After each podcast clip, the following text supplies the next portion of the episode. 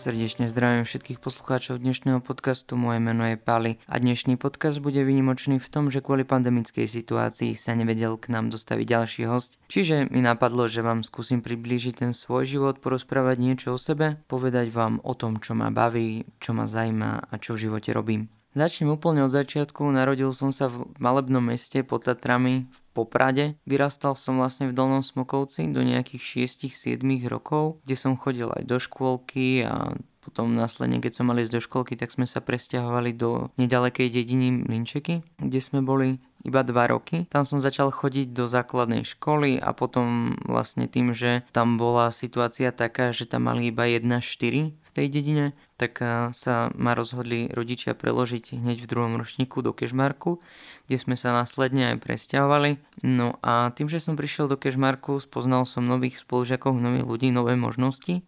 Začal som chodiť vlastne na flautu. Postupom času som vlastne prišiel na to, že, že ma hudba baví, že by som to možno niekedy v živote aj chcel robiť. Samozrejme to neprišlo tom čase, keď som bol ešte druhák alebo tretiak, prišlo to neskôr, ale strašne ma to bavilo, bavilo ma hrať koncerty, bavilo ma robiť radosť ľuďom skrz hudbu. No a potom postupom času, keď som prichádzal na to, že skôr behanie po vonku a, a kamaráti a tak, tak som chcel prestať, chcel som s tým skončiť. Ďakujem za to mojim rodičom, že mi to nedovolili a že som pokračoval vlastne ďalej tým, že prišiel nový učiteľ, ktorý hral na dýchové nástroje, tak mi povedal, že, že nech vyskúšam trúbku že mi dal vyskúšať na trúbok, začal som do toho nejak trúbkať, no a o týždeň a pol neskôr som mal pri sebe svoj prvý nástroj oficiálny a to bola trúbka, čiže začal som hrať na trúbke, začal som proste hrať, cvičiť, samozrejme zo začiatku to bolo úplne také, že, že sa to nedalo počúvať. Susedia zo začiatku mali strašne veľkú radosť, keď som začínal hrať, no ale postupom času to pomaličky šlo, zlepšoval som sa. Potom prišla úvaha, že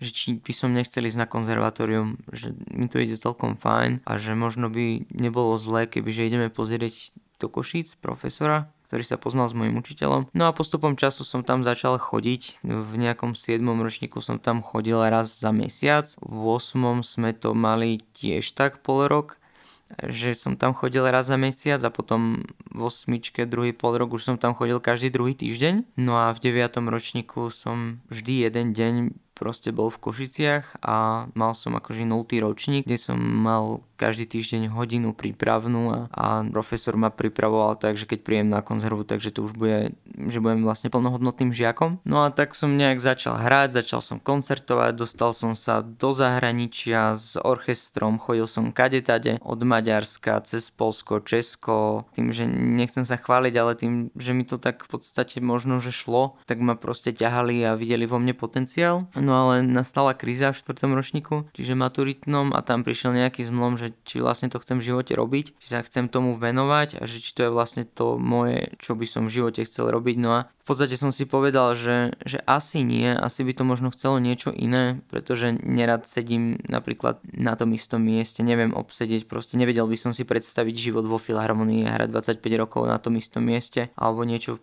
podobné. To bolo v tých časoch, keď som bol ešte na strednej škole. V podstate potom som našiel odbor hudba a zvukový dizajn, kde som začal vyhľadávať veci, že čo to je zač a čo to vlastne je za odbor. No a tým, že ja som mal k zvukarine v podstate veľmi vždycky blízko, vždycky som sa rád modal kolo techniky, vždycky som pomáhal týmto zvukárom, tým, že som v podstate počul, že som bol hudobník, tak si ma aj vážili a keď som bol malý, tak vedeli, že ten sluch mám ešte taký dobrý a keď som im niečo povedal, tak eh, nestretol som sa s tým, že, že nie, že nemáš pravdu alebo niečo, skúsili to a, a potom v podstate ma občas zobrali na akciu, že poď s nami, zažiješ, že fajná kapela a tak. Čiže už malý som začal chodiť po rôznych akciách. Tým, že som našiel hudba zvukový dizajn na internete, tak som sa rozhodol, že, že fajn, že skúsim to, že to bude také niečo, že taký krok do neznáma, keď spravím, lebo nevedel som, či ma príjmu, nepríjmu na tú školu a v podstate som, to bola ako taká, taká druhá možnosť, ako odísť z konzervatória,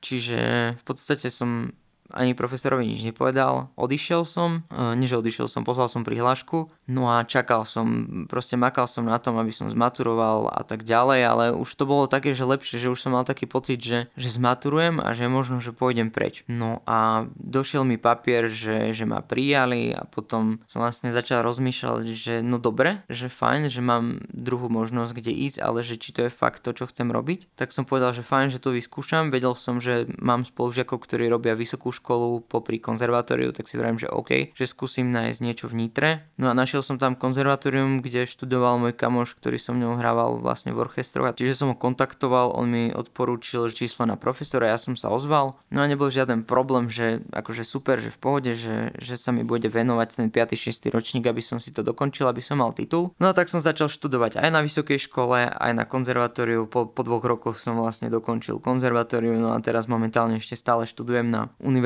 Konštantína filozofa, hudba a zvukový dizajn. No a popri tom som vlastne zvukár v jednej e, eventovej agentúre, kde pracujem aj ako zvukár, ale a mám tam na starosti aj rôzne činnosti, čiže toto je také moje obľúbené, čo robím. No ale k tým mojim takým záľubám a tomu, čo, čo ešte v živote robím, patrí aj to, že od nejakých 17 rokoch som inštruktor snowboardovania a lyžovania, lebo snowboard a Tatry, tým, že som mal pod nosom, tak som neustále bol v Tatrách, sneh, to bolo moje aj vždycky to bola taká moja psychohygiena, že som začal jazdiť. No a v podstate postupom času som sa dostal do lyžiarských škôl, no začal som učiť aj na lyžiarských kurzoch. No a teraz momentálne učím v Bachledovej doline. Túto sezónu nevieme, ako to bude kvôli tej pandemickej situácii. No a tak, ako rozprával môj kamoš, ktorý bol v predchádzajúcom podcaste, tak eh, som aj dobrovoľný horský záchranár v Tatranskej horskej službe. Tam pôsobím už druhý rok ako čakateľ, čiže to je ďalšia vec, ktorá je taká pre mňa obľúbená, že robím strašne veľa vecí a hlavne tie, ktoré ma bavia. A tie, ktoré ma bavia, tak viem robiť s veľkou radosťou a nadšením a naplno. No a ešte keď sa vrátim naspäť k detstva, tak som veľmi rád športoval. Mojim obľúbeným športom v detstve bolo karate, ktoré som robil neviem či nie 7 rokov. Neviem povedať presne. No a potom som akože ešte popri tom jazdil na bicykli zjazdový štýl, čiže downhill. Tam som začal akože sa tomu venovať skoro profesionálne, no ale potom som nastúpil na strednú školu, kde už na to nebol čas, mal som za sebou dosť vážny pád, pri ktorom som si povedal, že už vlastne asi by aj stačilo, keď sa chcem venovať hudbe a potrebujem ruky a tvár a tak ďalej, čiže potrebujem zuby pri hre na trúbke, tak som to nejak obmedzil. No a toto bol v krátkosti asi môj život, veľmi stlačený do kocky, pretože ja rád o sebe rozprávam, um, o tom, čo ma baví, o tom, čo ma v živote posúva dopredu. Čiže aspoň takto som vám chcel priblížiť to, čo robím a dúfam, že sa vám moje podcasty páčia, že sa vám budú teda páčiť aj tie ďalšie a dúfam, že ďalší host už bude môcť prísť a neohrozí ho žiadna korona, ale budeme sa môcť v kľude normálne porozprávať. Chcel by som poďakovať všetkým poslucháčom dnešného podcastu, ktorí venovali tento čas práve tomuto podcastu a ďakujem vám veľmi pekne za podporu, ďakujem, že počúvate tieto podcasty a dúfam, že, že sa vám budú tie ďalšie páčiť viac a viac. Ďakujem veľmi pekne a prajem vám ešte pekný deň.